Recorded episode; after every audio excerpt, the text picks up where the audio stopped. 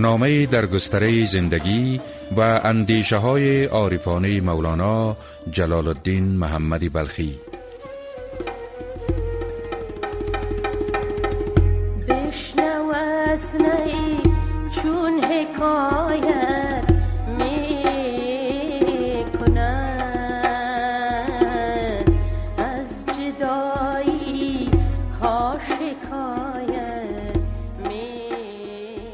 شنوندگانی عزیز من پرتوی نادری و همکارانم به شما سلام میفرستیم. همان گونه که در برنامه پیشین گفته شد هجده بیت نخستین مصنوی را که از آن به نام نینامه نیز یاد می کنند مولانا پیش از آن که حسام الدین خواهش مبنی بر سرایش چنان کتاب را به میان آورد سروده بود. در این برنامه این موضوع را پی می گیریم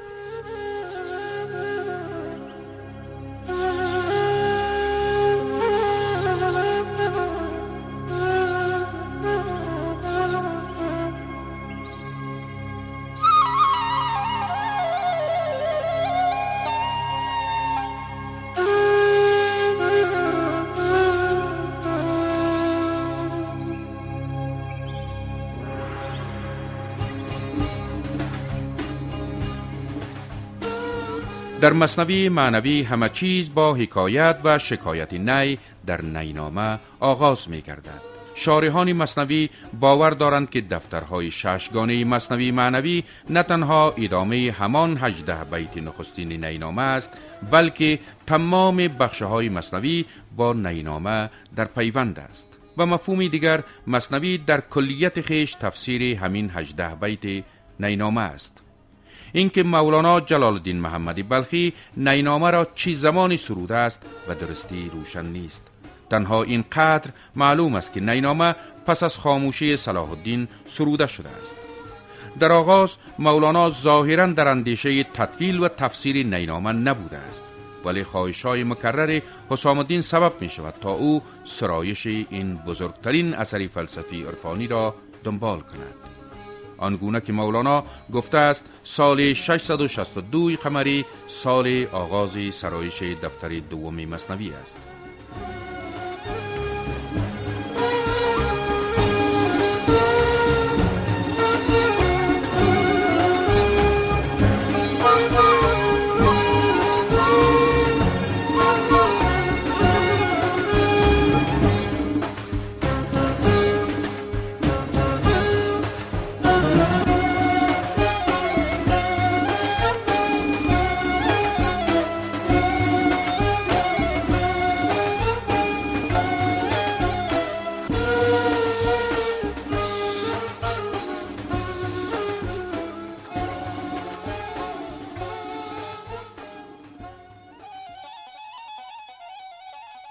مصنوی که سیقل ارواح بود بازگشتش روز استفتاح بود. مطلع تاریخ این سودا و سود سال اندر ششصد و شست و دو بود.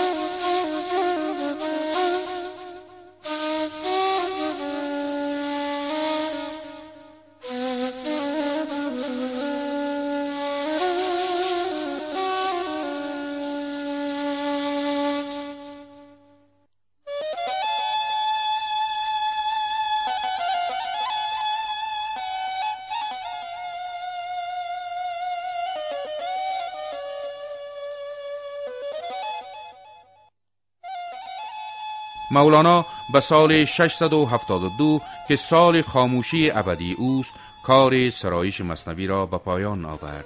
بدین گونه دفتر دوم تا دفتر ششم مصنوی ظرف ده سال سروده شده است. یعنی مولانا در سرایش هر دفتر دو سال از عمر پربار خود را به سر آورده است. از اینجا می توان قیاس کرد که مولانا در سرایش دفتر اول نیز دو سال وقت خود را صرف کرده است. بدین گونه او دوازده سال تمام مشغول آفرینش یکی از درخشان ترین شاهکارهای ادبیات عرفانی جهانی یعنی مصنوی معنوی بوده است با در نظر داشت گسستگی دو ساله که در سرایش مصنوی پس از دفتر نخستین پیش آمد سال 658 را سال آغاز سرایش مصنوی دانستند مصنوی در شش دفتر در بحر رمل مسدس مقصور یا محذوف سروده شده است که پس از سرایش دفتر نخستین همسری حسام الدین چهره در نقاب خاک کشید و این امر او را در اندوه و سوگ بزرگی فرو برد. بدین گونه در همین زمان علاوالدین فرزند مولانا نیز به دیار رفتگان پیوست. و مولانا چنان سوگوار گردید که از شدت اندو نتوانست در مراسم به خاک سپاری فرزند اشتراک کند و به بیرون شهر رفت و مدت زمانی را در بیرون شهر به سر برد. بدین گونه حسام الدین تا دو سال دیگر سوگوار و پریشان خاطر است. مولانا نیز خاموش است و چیزی نمی سراید و سازی از چنگ شیر مصنوی بر نمی خیزد تا اینکه آن کشنده مصنوی حسام الدین چلبی جهت سیر معانی تازه برمیگردد و مولانا را برمیانگیزد تا سرایش مصنوی را از سر گیرد.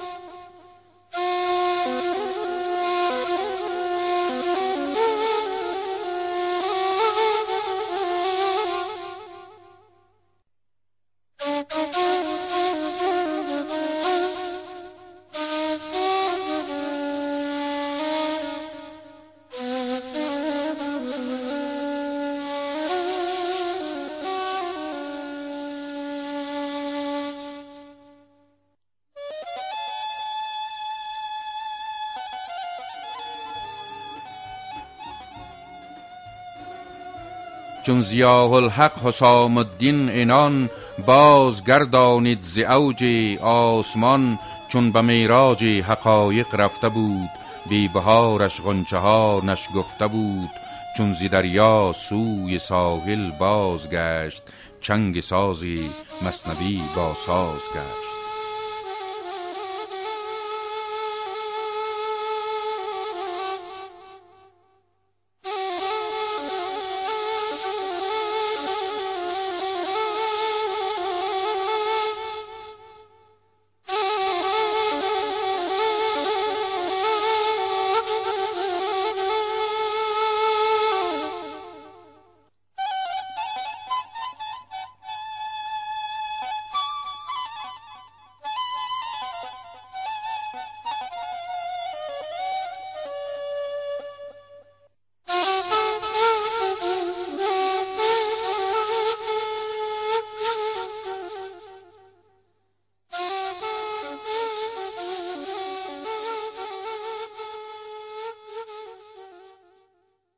چنین است که مولانا حسام الدین چلپی را نه تنها مبدای مصنوی می داند بلکه او را نوری می داند که مصنوی به همت آن نور هستی می آبد و از ماه و ستارگان آن سوتر پرواز می کند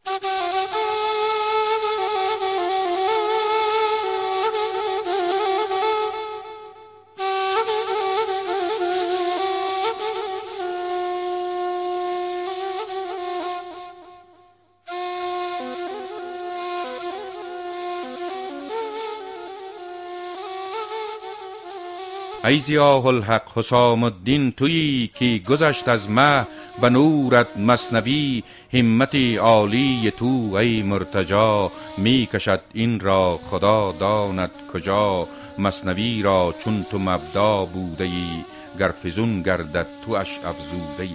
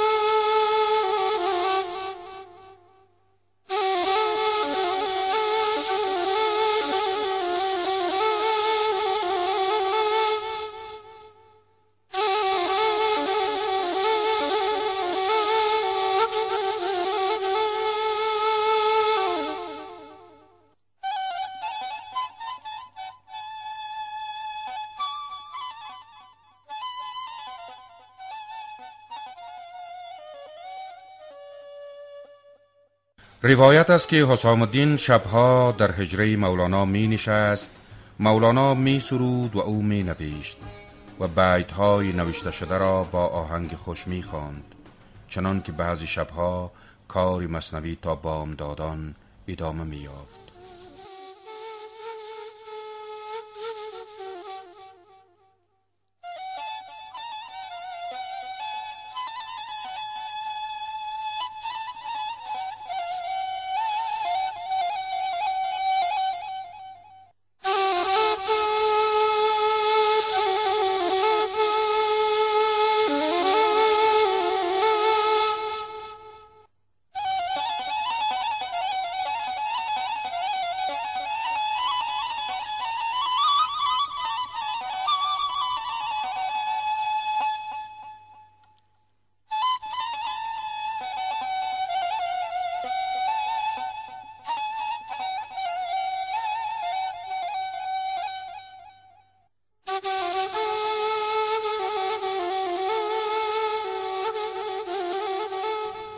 صبح شد ای صبح را پشت و پناه عذر مخدومی حسام الدین بخوا تاف نور صبح ما از نور تو در صبوحی با می منصور تو.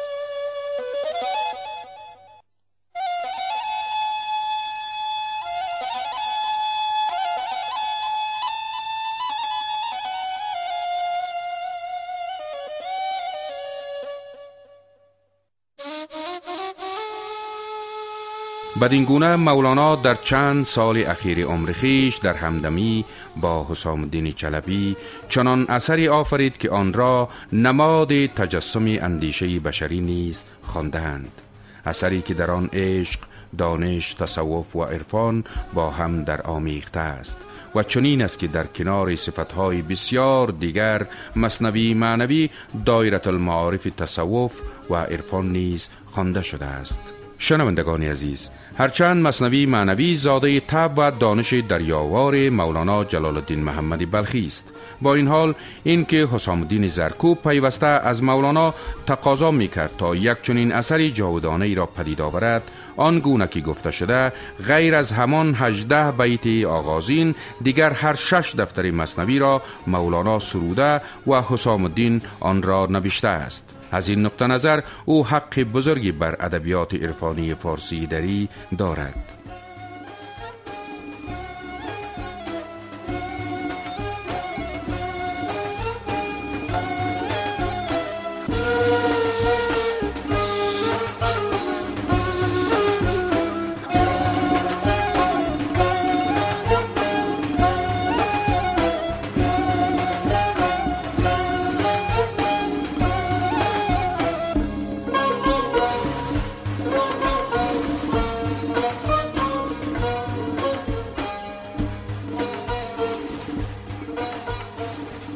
برنامه را در همین جا به پایان می‌بریم. در پناه خداوند باشید.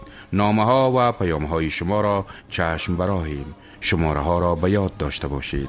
0700 29 74 70 070 81 98 565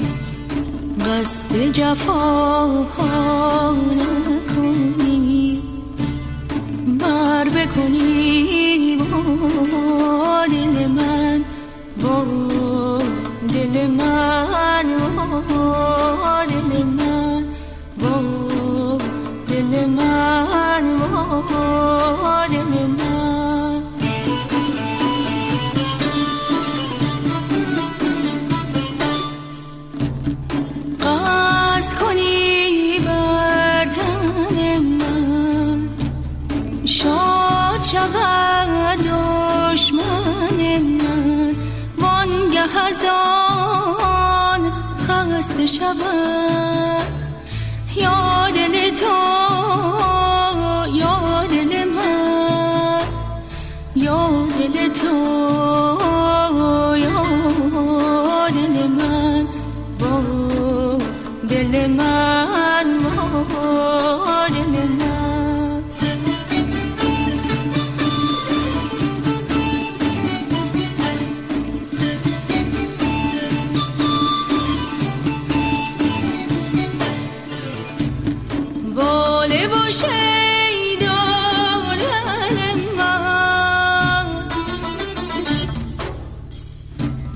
بی سر و بی